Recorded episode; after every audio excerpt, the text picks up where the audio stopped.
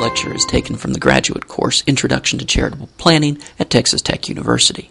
To download the PowerPoint slides for this lecture, or to take the online quiz for this lecture, or to find out more about the graduate certificate in charitable financial planning at Texas Tech University, go to encouragegenerosity.com.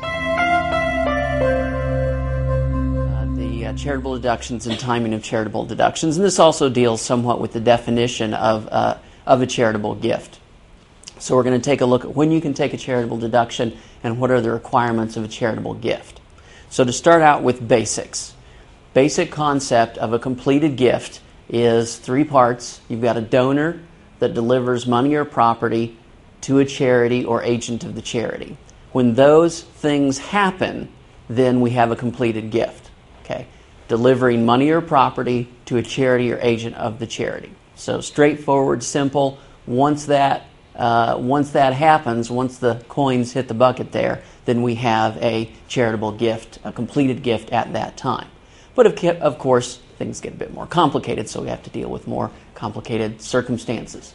What if we have a situation where a person promises to deliver money or property in the future? Okay. Is that a charitable gift? And the answer is not yet. It's not a completed gift until it's actually given. It doesn't matter if this promise is enforceable. It doesn't matter if this promise is a, is a contract. Uh, until the donor actually uh, delivers the, uh, the uh, gift, uh, then it's not a completed gift. So we can't count it. It hasn't happened yet. Right? What about this situation? Suppose a donor gives money uh, or property to the donor's agent with instructions to go and deliver this to the charity. That's not yet a gift either. It's not a completed gift until it's delivered to the charity or to the charity's agent. Okay, so just giving somebody or some organization or some company money with instructions to then give it to uh, the, uh, the charitable organization, not yet a gift. It will be as soon as it gets to the charity or agent of the charity, but this person here is an agent of the donor, so it doesn't count until it gets to the charity or an agent uh, of, of the charity. And by agent, what we mean is somebody who represents the charity. So if I give it to somebody who represents me, it's not a completed gift until that uh, organization or individual gives it to either the charity or someone who represents the charity. Okay. Uh, what about this? Uh, and of course, we've talked a lot about this. What if the donor delivers money or property with retained interests? Well, unless it falls into one of the exceptions that we've uh, spent a lot of time talking about, the ultimate result is it's not a completed gift until you give those retained interests away as well. So if we have a hook in the money, uh, then we're not going to consider that a completed gift until the hook is taken out. Now, of course, we know and just had the quiz on uh, the partial interest exceptions where uh, there are cases where you're allowed to do that, but the general rule is that is not a completed gift if you hang on to a retained interest until you give that retained interest over to the charity and they essentially get everything. Okay? What other problems can we come up with uh, in, terms of, uh, in terms of when the charitable gift takes place? Well, some things actually aren't charitable gifts. If we have a situation where a donor delivers money or property to a charity, but it's for an individual person. It's not for the charity's general use, but it is for one particular person, and it's to benefit one particular person. That, it turns out, is not a charitable gift. That in order to be a charitable gift, we have to be supporting, uh, at minimum, a group of people or a class of people. We can't give money to a charitable organization for one specific individual. If you give to one specific individual, that's fine, but it's not a charitable uh, deduction. Uh, if it's for an individual person, we don't get a charitable deduction for that. Okay. Has All that always been? I'm just thinking about the number of gifts that I've seen through churches, like for specific individuals going on mission trips or whatever. Mm-hmm. Has that always? Well, the uh, um, you know, th- there's a there hasn't been a change in uh, in the law or in in in policy. Um, you can have a circumstance where uh, s- someone is uh, raising funds that you're going to give to the church, and everybody knows the church is going to wind up spending it on that individual uh, or, or for those purposes. A couple of things um, have to be in place there. One is that the church or whatever nonprofit organization has to um, has to administer some form of oversight. In other words, if uh, let's say you have a a missionary that you write a check to a church and says it goes goes to this missionary. Okay, it's the idea that if the church decided it didn't, it no longer wanted to support that that missionary, the money still belongs to the church. It's the idea that there is um, uh, that that uh, that there's got to be that oversight. There's got to be that uh, that uh, discretion. Um, but the the general concept is if this is if this gift if I'm identifying it to benefit one particular person, it, it technically doesn't count as a charitable gift.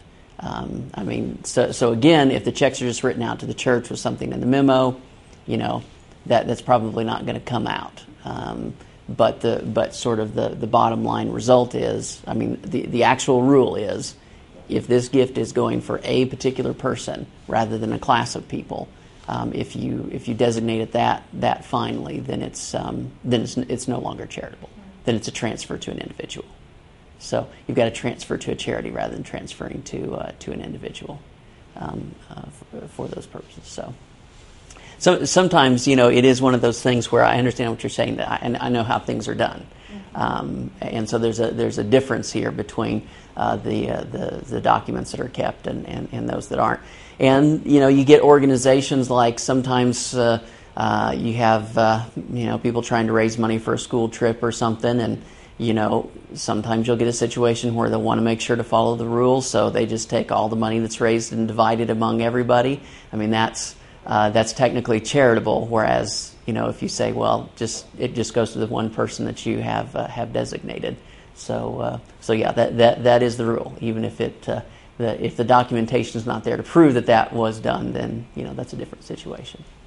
Okay, so let's um, uh, let's talk about uh, when is this a uh, a completed gift, and let me see if I can play with this. Um, where's my little thing here? All right, and what if I do that? Does it go away?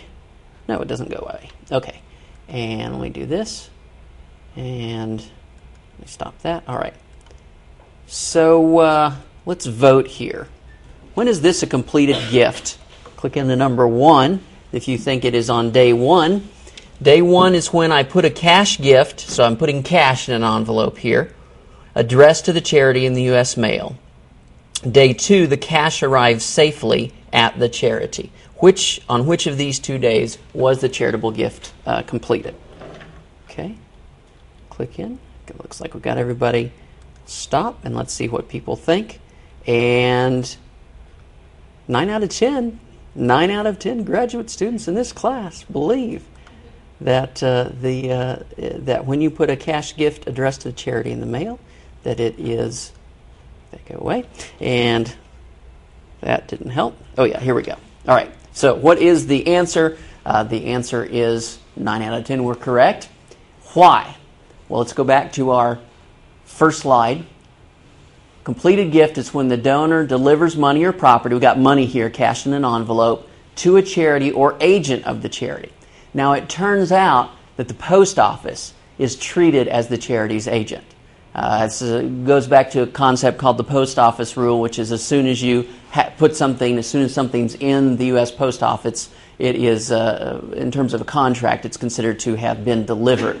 And we do that by making the U.S. Post Office the agent of the charity. So because the post office is treated as the charity, charity's agent, once that gift gets to the post office, once it's picked up by the uh, mail carrier, then it is a completed gift. Okay? That's the rule, and that's the reason for the rule. It fits into the original concept that it's got to go to the charity or charity's agent. Okay? So the answer is day one. I put a cash gift addressed to the charity in the mail. Yeah. What if the gift never makes it to the church? Well, if the gift never makes it to the church, it's still a completed gift. You may just have an issue of proof. Uh, you know, and how do you prove in the event of an audit that this actually happened? If you can prove it, uh, it has been delivered to the agent uh, of the charity, and from that point on, it's not your problem. Uh, all right, so let's uh, let's play with the software again. Uh, okay, this and this, do that and that, and back to this. All right. So again, question is, no, it's not going to let me move it. Oh yeah, okay, there we go. You don't need to look at her, I guess. All right. Uh, so when is the gift completed? Is the question. There, there we go. That's much more aesthetically appealing. Okay, so when is the gift completed? Day one, I write a check to a charity. Day two, I put the check in the post office mailbox. Day three, the charity receives the check. Day four, the charity deposits the check. Day five, the charity's bank receives the funds and the charity is credited with the funds. So click in one, two, three, four, or five, depending on what day you think the gift is completed. And looks like everybody has an opinion now, so we'll see. Stop. And looks like everybody likes answer two. One person likes answer three. Nobody liked any of the other answers. Okay. And so the answer is nope, don't want to do that. Don't know what I'm doing here. All right, back to that. Okay. So the answer is, uh, in fact, that uh, yes, day two uh, is the correct day. I put the check in the post office mailbox. Why? Why is it day two? Well, let's go back to the original slide. A gift is made when the donor delivers money or property. The idea is that a valid check is itself a valuable negotiable instrument. It's the idea that I can take this check and I can, you know, I can I can sign it over to somebody else. That it ha- that a valid check has value in and of itself. And so because of that, it's the idea that this thing is already valuable. Do, we don't have to wait for it to be processed through the bank. A valid check is valuable we can transfer it to somebody else. We could sell it to somebody else. We can, you know, do different things with it. And so because of that, it's going to be considered valuable property right now, a valuable negotiable instrument. And so once that valuable negotiable instrument hits the mail, it's delivered to the charity's agent, and we immediately have a completed gift. Okay? So that's uh, how we uh, work with checks. Uh, even though they may take some time to clear, we don't really care about that because if it's a valid check, it's a valuable uh, item of, uh, of property, a valuable negotiable instrument. Okay? So the answer again is two. The gift is completed when I put the check in the post office mailbox, right? So we've been talking about these sort of picky things. Who really cares? What's the big deal? Why do we care whether the gift is completed on uh, the day, you know, day one or day four or whatever the case may be? Well, there are cases where we might care a lot about what day uh, in this process the gift is completed. Uh, for example, the deduction might come a whole year sooner. If, for example, here I write a check to the charity, I put the check in the post office mailbox on December 31st, charity doesn't receive the te- check till January 3rd and doesn't receive the money in the bank till January 5th. The idea that December 31st is the day that the gift was completed is important because I can deduct it in that year. I don't have to wait for the next tax year to deduct it. So it could be a big deal there. Um, in a more extreme circumstance, it could be a big deal because of uh, what might happen if the person dies in the meantime, right? It could be on a different kind of a tax return if they put the check in the post office mailbox on December 24th, then on December 25th they die well, the fact that this gift is com- has been completed already uh, means that uh, this is not a uh, th- this is not something we have to worry about on the uh, the uh, last uh, on a on a tax return um, dealing with what happens after somebody dies, and so it can it can have an effect there. So there are circumstances where the day makes a makes a difference, and, and so we do want to know what day the gift is completed on. All right? Okay, let's, let's try this scenario. Uh, and again, let's uh, see if we can log back into this and By the way, if you're just coming in, make sure to uh, go ahead and get your clickers out. And uh, you just click the go or channel button, depending on which one you have, then zero one, and then click in the go or channel button again. Uh, and, uh, and you should be able to, to log on there. All right. Oops, that's not what I want. Okay, so let me move this over here. All right. So here's the next question. What if we're dealing with a situation where the check bounces? Okay. If the check bounces, and again for this, just type in one if you like the first response, two, three, four, or five. What day uh, do we uh, count this as a uh, as a, uh, completed uh, gift? Uh, or I suppose if you think none of these days, then just click in one, two, three, four, five, six. Just click in six if you don't like any of these days. If you think it's some other day. what if the check bounces? On what day do I get to deduct? When I write a check to the charity, when I put the check in the post office mailbox, when the charity receives the check, when the charity deposits the check, the charity's bank receives notice of insufficient funds. Uh, what day is it? Or if you don't like any of those days, just click on the, the number 6. Let's see what folks think. And it looks like slight majority likes answer number 6, uh, but uh, some people still like answer number 2. So, uh, so let's talk about that for a little bit. Answer number, uh, number two would be as soon as I put the check in the post office mailbox. Now, let's think about the theory as to why we used to use that date. We use that date based upon the idea that a check, a, a valid check, is in and of itself a valuable piece of property. And because it is a valuable piece of property, valuable negotiable instrument, as soon as it's delivered to the agent of the charity, then it's a completed gift. Okay, so that would be answer two would be correct if that was a valuable piece of property. But because an insufficient funds check has no value, it is not a valuable piece of property, then this transaction never involves uh, money or valuable property. And because it never involves money or valuable property, there's no gift. There is nothing valuable that has been given. Uh, so it's a little bit kind of uh, uh, uh, splitting hairs there in, in the concept, but the idea is that if the check wasn't valid, it was never a valuable uh, item of property. If it wasn't a valuable item of property, then, then we've got no, we've got no uh, transfer here, agent or otherwise. So because of that, um, we have a situation where the answer is no gift. Uh, none of those dates count, none of those dates matter because this transaction never involved a valuable piece of property. All right? Uh, let's take another example. What about a post dated check? And uh, again, let me uh, make this come alive and then that come alive and then move that. Let me stop that move this over here and make that come back. There. All right. Now, uh, again, if you uh, if you like one of the dates, uh, just put in number one, number two, number three, four, five, six, or just put in uh, seven if you think none of the dates apply. Okay. What about a post-dated check? Here is our uh, series of events. December 25th, I write a check to a charity dated January 1st. Okay, so it's post-dated. I put the check in the post office mailbox. On December 31st, the charity receives the check. On January 1st, nothing happens. On January 2nd, the charity deposits the check. And then on January 3rd, the charity's bank receives the funds and the charity is credited with the funds.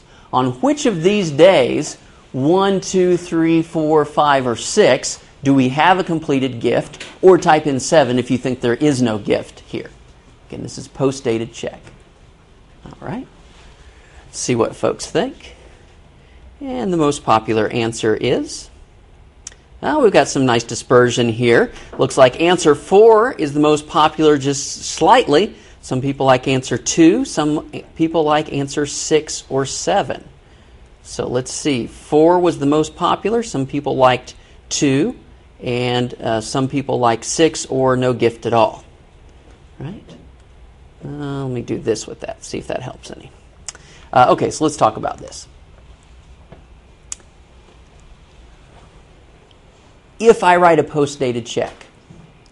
Post dated check says on this date you can deliver this for, uh, a, a, you can uh, demand this money from my bank, essentially. Post dated check, because it is saying at a point in the future, this becomes a valuable item of property. At a point in the future, you can use this to demand on my bank this money.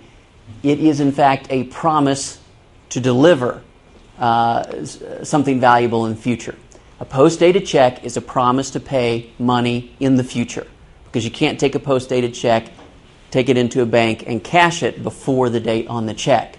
Okay? So, because it is a promise to pay money in the future, we treat it like any other promise to deliver money or property in the future, and we say it's not completed until it is actually given, until that promise actually, uh, actually occurs. So when we take a look at our list of dates, I wrote a check to a charity dated January 1st.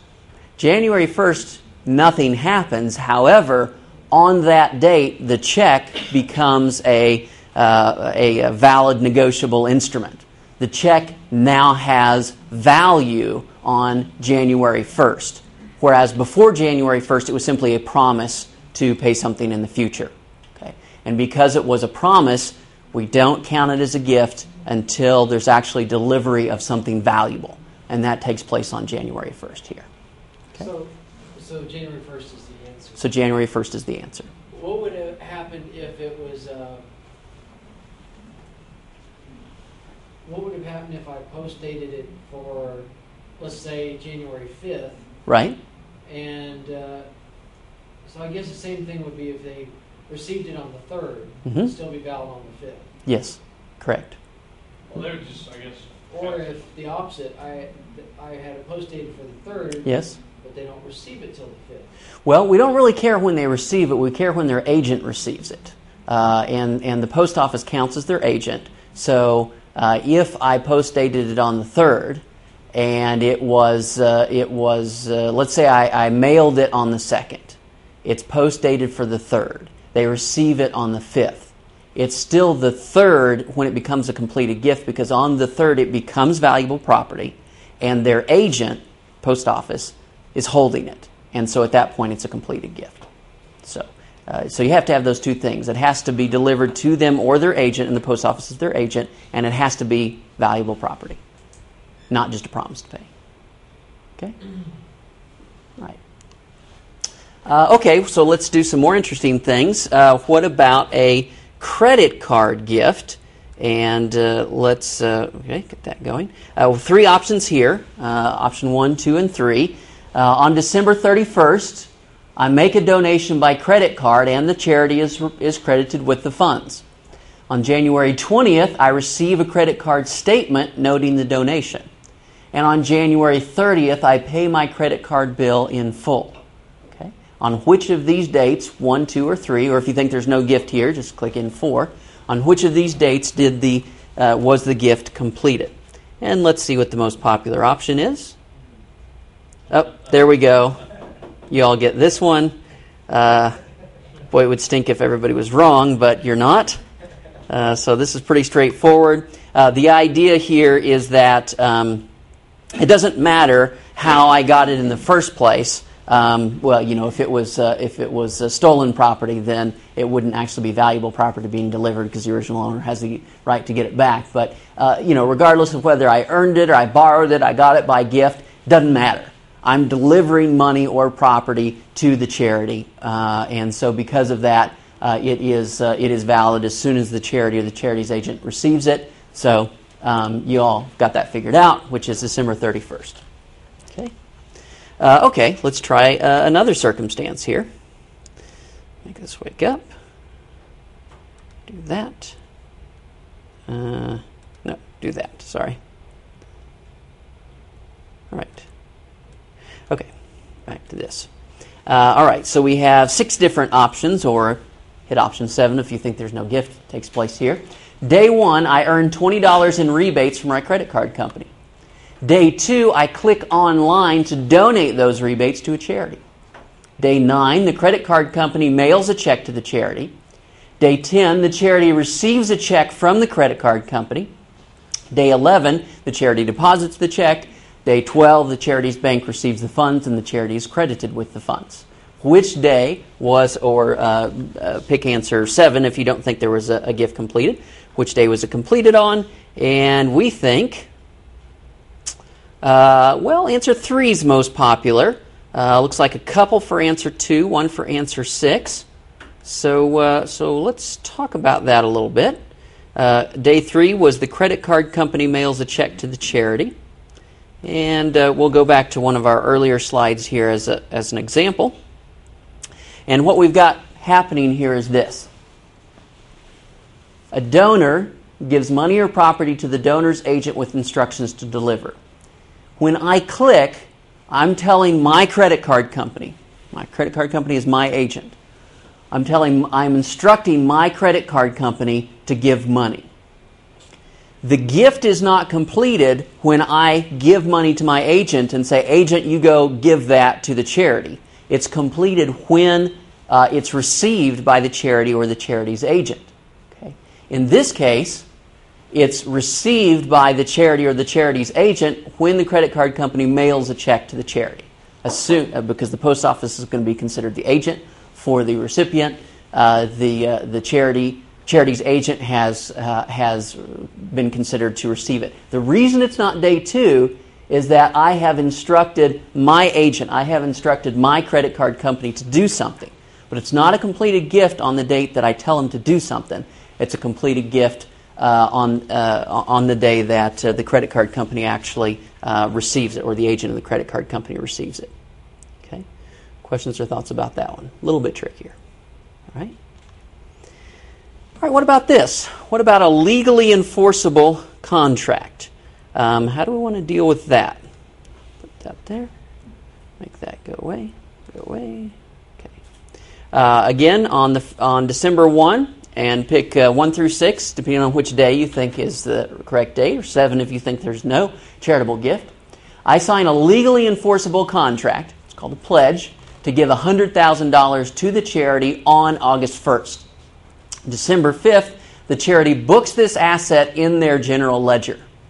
December 10th, the charity sells the rights to this pledge to an accounts receivable purchasing agency for $90,000. December 11th, the charity spends the $90,000. And then finally, on August 1st, fortunately, I pay the $100,000 pledge to the charity. On which day does this become a completed gift? Okay, let's see what the popular answer is here. And uh, most folks like, uh, let's see, we've got one, two, three, four, or five, or six if it's not a completed gift. All right, looks like a uh, majority likes answer five, but a lot of people like answer one. One person likes answer two. So majority like answer five. A lot of people like answer one, and uh, one person likes answer two. Okay, well, let's go back to one of the original slides that deals with this issue. Remember that uh, the, uh, when a donor promises to deliver money or property in the future to a charity or agent, it is not a completed gift until it's actually given.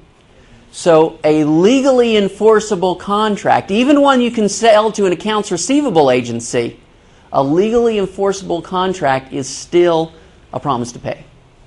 And whether it is uh, enforceable or written or uh, verbal, it's just different forms, different levels of proof, but it's the same thing. It's a promise to pay.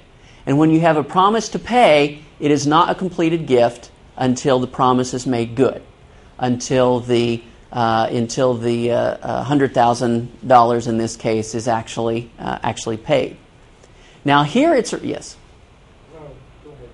Now, here you start to see a little bit of a distinction where we're treating checks differently, right? We're treating that check as a valuable piece of property uh, because uh, it's, a, it's a negotiable instrument, and as soon as the charity receives it, uh, we're considering that to be valuable property. But a simple promise to pay, even in the form of a legally enforceable contract, is not a completed gift. even if you can enforce it in a court of law, even if you can sell it to an accounts receivable agency, it's still just a promise. Can you say the check is basically the same thing with the date that it's enforceable as the, the date of the check? So if you write it with today's date on it, it's enforceable as of Yes. today. Yes. Kind of nice and round. Yeah, you could think of it that way. How often do people do this this kind of gifting where they would use a legally enforceable contract? Is it is it very common? Yeah, it's very common. I, um, I would say um, probably, well, a lot. I, I, I don't know if a majority of. Uh, What's an example? Just so I remember Well, right now. I'll Okay. give one. The Lanier Center that was added on to, um, the law school, he promised to pay six million dollars Oh, in, in a funding agreement. Oh, okay. So, so then obviously they've got to be able to bank on that money coming in so they can make it. Okay, that makes And he paid it out over a period of time. Now, one of the things that you know that sometimes people don't think about, if you're just, you know, let's say you're a local organization uh, and they are trying to raise money for a building, and so they're trying to get pledges so they can raise money for a building, and you sign up, say, I pledge I'm going to give thousand dollars a year over the next three years, and you turn that in. Most people don't think of those as legally enforceable contracts. They, in fact, are legally enforceable contracts. In fact, if you have to account for the, uh, for the charity, the charity winds up having to book those things uh, because they are uh, legally enforceable. Now, the reason sometimes people don't think of them that way is that oftentimes charities choose not to uh, enforce them to the full extent of the law. However, they can. And, and where this comes up most frequently is someone who um, says, Yeah, I want to support this new building uh, uh, uh, plan, and so I commit to give $10,000 a year every year for the next three years, turn it in, walk home, get hit by a truck my heirs say, I don't, I don't like this organization, I don't want, that's when charities are more likely to enforce because they don't really care about the heirs who don't like them anyway, uh, and the person who liked them is gone. Uh, and so, in that case, if it's a significant enough amount, then, then charities are more likely to enforce it.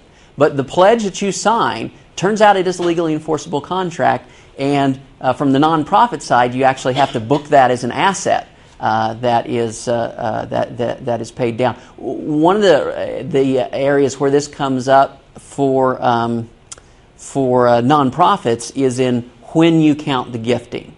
There are times when a nonprofit will want to pull gifting forward and count it right now. Uh, this happens, for example, if there's a goal to hit, if there's a matching fund opportunity.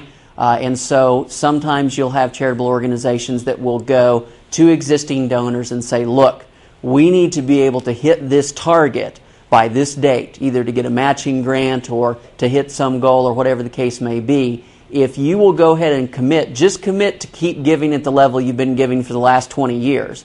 But if you'll commit to do that for the next three years and sign this pledge card, we can book it today as, uh, as, as an asset. Uh, we can book it as a, as revenue that's, that's uh, as a valuable asset that's, co- that's come in uh, uh, for our campaign. And so, because those are legally enforceable contracts, you actually can book it that way. Actually, you have to book it that way, which is why some charities, if they don't want to book it that way, they'll have to use different language like this is an intention to give. Because if they use the word pledge, that's a contract, that's an asset today, it's booked today. And if you don't want to be booking it today, then you have to use different language to indicate that it's not an actual contract uh, or pledge. Because a pledge is actually an enforceable contract. All right. Yeah. Is it Warren Buffett, Ted Turner, and all the, the pledge that they're doing, is that a real pledge, or is that just? So, um, so the question was, okay, with the with the Warren Buffett and several billionaires pledging to give uh, half uh, or more away, is that a is that a real pledge? Um, just that in and of itself, saying I'm going to give half of my money away, is not a pledge because you're not saying who you're going to give it to. Okay, so there's nobody on the other side of the contract who could enforce that. Now, on the other hand, if somebody says, uh, or if they sign a pledge that says, you know, I'm going to do, uh, I'm going to give X number of dollars uh, to a particular organization, then that's enforceable. Um, and, and, you know, as they sort of discussed this this uh, pledge and talked about it, they're recognizing, look, this isn't enforceable. This is just you coming out publicly and uh, so as not to embarrass yourself later, I guess is the only sort of enforceability of it. Yeah.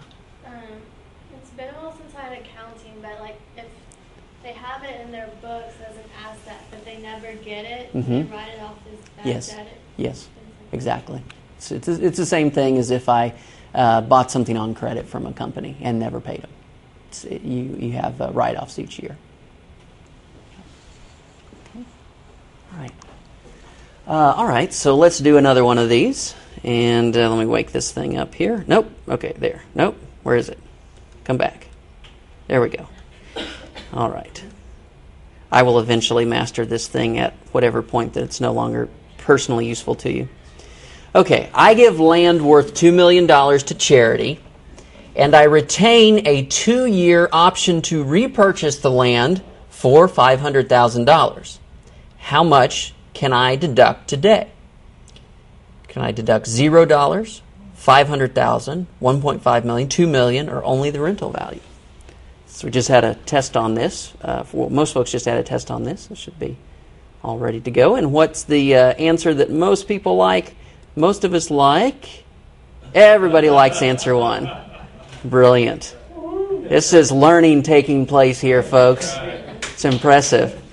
It's not a completed, not completed until the retained interests are transferred, unless we're in the world of one of those exceptions we've just spent a lot of time dealing with. A donor delivers money or property with retained interest to a charity or agent of the charity, not completed until the retained interests are transferred. Okay. So what about that? Uh, so, so the answer is there. Uh, well, everybody get the right answer. Uh, so what about that? What about uh, when all of the when the re- no, I'm messing it all up. Okay, you just saw the answer there. All right, so don't. I'll use the clicker for this one. What about this one? I give land worth two million dollars and retain a two-year option to repurchase for five hundred thousand. What happens after the option expires? How much can I deduct? And the answer is two million. Why two million? Well, assuming the property still is uh, has kept the same value, so as not to add any complexity. Because at the point that the option expires, I've now given everything over. Okay, I'm not retaining any more interest at that point. So the gift took two years to complete, but it did eventually become a completed gift when my option expired and the charity kept the whole thing. And so whatever the value of the land is, and we'll just keep it here at a simple $2 million all the way through, then it becomes a completed gift and then it's deductible. Okay? So, a person could give away a piece of, uh, they could give away something and then, and then be able to purchase back at a cut rate. Sure. There's just no gift. There's no deductible gift if you do that. If they exercise the option,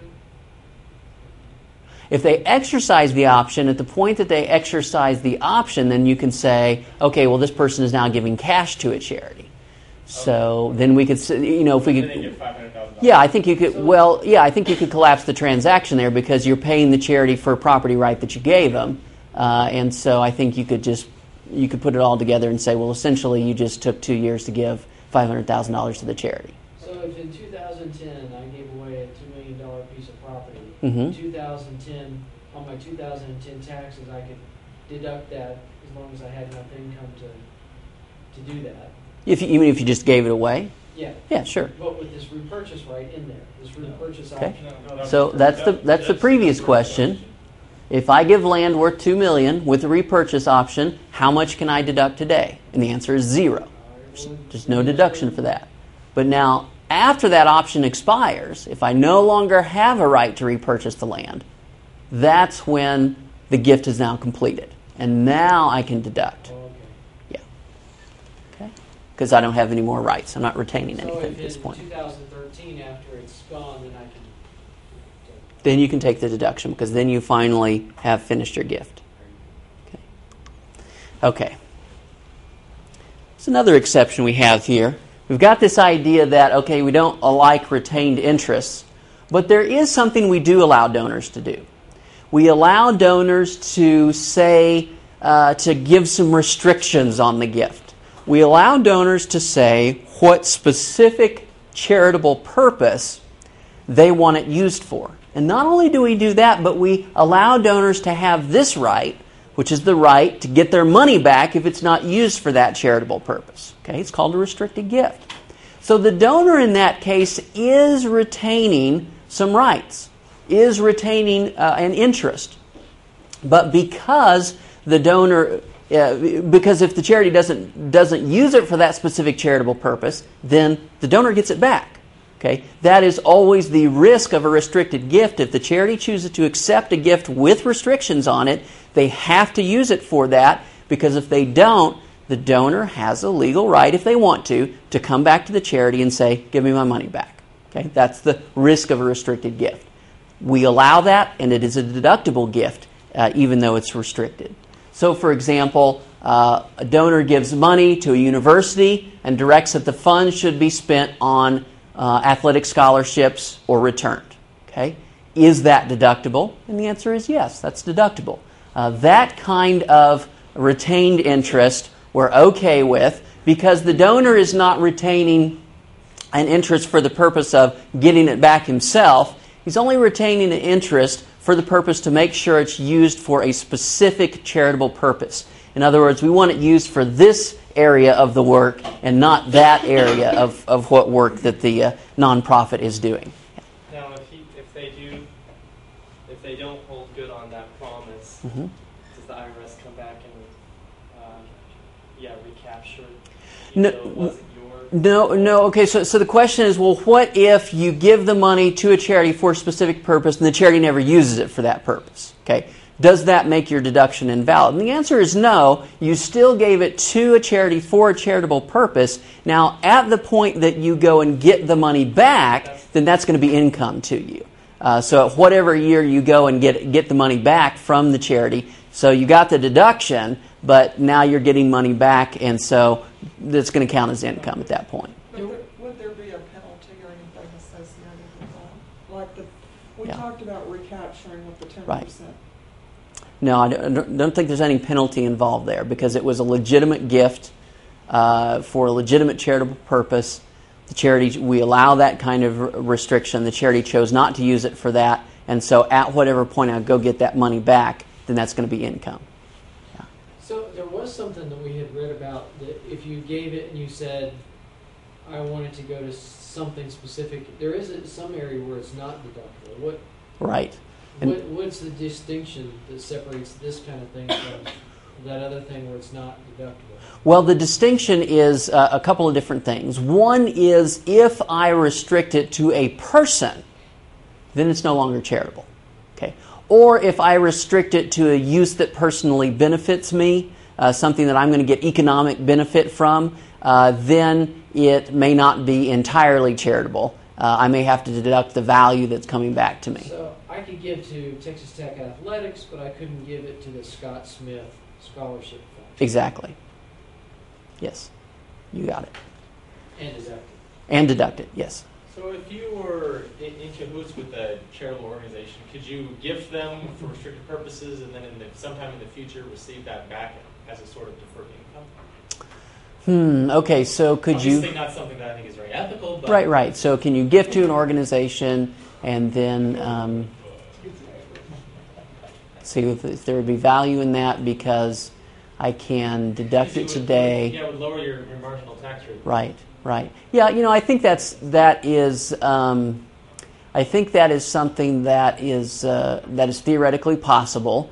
Uh, of course, if it smells bad, the IRS can collapse the whole transaction and say, "Well, this this was fraudulent. They knew from the beginning that this was not going to be used, and so it wasn't a legitimate charitable gift because you knew that the charity was not going to use it. You knew you were going to get it back, so um, it's not a valid deduction." Uh, and then you owe us interest and penalties from not paying the right tax at the beginning.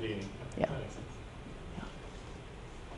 sense. Okay, so what about the, this situation? We've got the donor gives money to a university and says to the university, these funds must be spent on a scholarship for a particular student. Example we just had of a particular athlete, for example. Turns out that is not deductible. Why? Because th- that's what we talked about here at the, one of the beginning slides. If a donor delivers money or property to a charity that's for an individual pers- person, An individual person is not a charitable cause. Uh, it's a person. So if you deliver money directly to the person, if you deliver money uh, with the restriction that it has to be used for that person, uh, it's giving money to a person, and that's not a charitable uh, purpose. Uh, even if the person is in need, even if the person is indigent, whatever, it's still a person, not a general charitable purpose, and it's not deductible. Okay. Um, however, you can restrict to a class of people. For example, if you want to say, uh, I give money to, uh, and, and, this, this happens, uh, where people will set up a scholarship fund and they say, I want this scholarship fund to support students coming from, for example, Loving County, Texas. I just like the name of the county, so I had to pick that out. Uh, or it be returned. Can you do that? Yes, because that's a class, that's a group.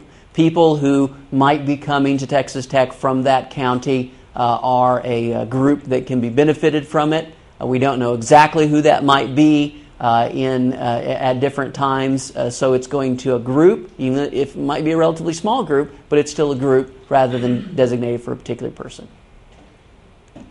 Okay? So, retained interest are allowed if restricting use for a specific charitable purpose or, or the funds come back. And so, yes, this is why this is allowed. It's limited to a class of people is acceptable, limited to a person is not. All right, so, so this is a, quote from a, uh, uh, from a tax case. Uh, this was a, uh, a letter that accompanied a gift to university. Letter says, I am aware that a donation to a scholarship fund is only deductible if it is unspecified. However, if in your opinion and that of the authorities, it could be applied to the advantage of particular student's name, I think it would be constructive. Okay? So the college, the university, gets this check with this note. The college applies the money to that student's account. Is that a charitable gift? No. Okay. No deduction is what the court says. That that individual distinction seems to be broadened to family, right? It's not like you can give it to a single family either. That doesn't. Yeah, well. So the McLean family's yeah. house burns down. It's the, the charity set up to help the McLean's family who's lost their house. Yeah, yeah. I'm. Um, I Yeah. because it's still individual people. It's, it's this person and this person and this person. I, I don't know at what point The line is it gone. crosses over. I can say one person doesn't work. Yeah. Like, can you just give me a couple more examples of a class? Like, I get the county, but Mm-hmm. Uh, Native Americans. what's that? Yeah. Okay. What's that? Low income. Low income. A certain ma- major. What's that? Certain major. Certain major. Yeah. I, I want to give only to um, African American uh, personal financial planning students at Texas Tech University who have a GPA over 3.0. Okay. You can do that. that's pretty Yeah. dilemma is, um, Yeah. when somebody wants to do that, and let's say it's a really big amount, Mm-hmm. is to how to say no without offending. Meaning, I can't give you a contribution receipt because it's based on one person. And so there really is, I mean, if you're in a development position or a head of a charity, how you navigate this situation can be difficult. You would turn money down. You'd have to. According to this, Oh. I can't give them a contribution receipt. And so just the navigation in and out of how to deal with the donor is a difficult thing. I think that's a separate class. That's advanced charity. Yeah, see, there's a separate issue as to at what what the uh, what the uh, nonprofit's responsibility is, because in general, the nonprofit isn't held to be, you know, giving tax advice, uh, and so the question is, okay, if this nonprofit, um, if they put the money on the student's account and issue a charitable receipt, uh, is there liability for sort of bad tax advice from the nonprofit? And I've not seen anything suggesting that. Uh, That, and typically is, that's probably why the blurb is at the bottom, uh, consult your Right. accountant or whatever. Yeah, yeah. So, so I don't think there's liability in the nonprofit to sort of figure out in this particular case um, whether or not this is deductible. It's not. It's not the nonprofit that is normally, you know, unless they're sort of in cahoots to try to conceal information. Um, th- then that's not really the particular uh, concern of the nonprofit because they're not claiming a deduction. If that So makes no sense. ethical responsibility to divulge what someone knows or doesn't know. So, is there an affirmative responsibility if you know it's being used for a particular individual not to issue a gift receipt? Receive this, well, you know, you have to look at your gift receipt. What does it say on it? Um, I would feel comfortable issuing a gift receipt that says that said, uh, you know, uh, restricted towards the account of you know person ABC, which of course is going to blow up their tax deduction because you put it right on there. Um, it's a good question. Good question. As far as legal liability, I've not seen cases where this would generate liability for the university if they issued a gift receipt for it. But obviously, you're going to want to have informed donors, and it would be unfortunate for the donor not to realize that it's not a charitable deduction. Um, now, whether or not you give a gift receipt or not, I don't think it's going to generate legal liability, but the donor probably ought to know. By the way, th- this was just uh, u- uh, the univer- generic university picture uh, from uh, from PowerPoint. Anybody know what university this is? Anybody recognize it? University of Virginia.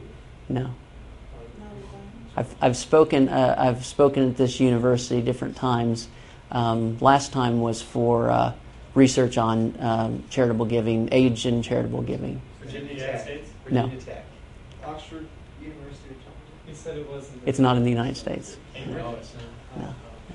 No. This is uh, this is in Ireland. This is Trinity College, Trinity College Dublin, which is kind of the big university in Ireland. So it's it's yeah. Anyway, Are you going to the charitable planning, uh, speaker next week, or whatever? no, I don't know about that. What's that? There, there's one of the sessions is charitable planning at FPA. Oh, at FPA, I'm sure I will. I, I mean, I don't even look at the book till I get there, but anything charitable, I'll go to. Yeah, Well, I mean, I was just killing time the yeah, yeah. other day. I thought of you. I appreciate that. Thank you. Thank you. Okay, so this brings up this brings up something a, an unrelated issue, and let me see. Um, let me finish this. Let me finish this set of slides. I'll talk about the unrelated issue, and then we'll then we'll take a break. Uh, okay, so we're almost done. Of course, we've got to have a special exception. Uh, and once again, as we've run into before, this is a special exception for uh, gifts for C corporations. And what is the special exception? Special exception, and again, this is just for C corporations. That means traditional corporations, not partnerships or small uh, small corporations, uh, subchapter S corporations, but traditional, regular C corporations. This is the exception to the timing rule. A C corporation that uses accrual accounting, okay, they get a special rule that says they can deduct contributions made within two and a half months after the end of the tax year if the board had authorized the giving during the tax year. Now, what in the world is this all about? How come they get this special exception? Well, it's because accrual accounting is really confusing, it's really hard, and it takes a long time, and it's not like cash basis accounting where you know how much money you had coming in the door by January 31st. It takes a long time to figure out exactly what your income was. And why is that a big deal? For C corporations, because if you remember all the way back to income limitations, they can only give away 10% of their net income. Can't give away any more than 10%. So there was a problem where corporations that wanted to give up to the limit, the 10% limit, um, couldn't because they couldn't figure out what their net income was in time to give the money away.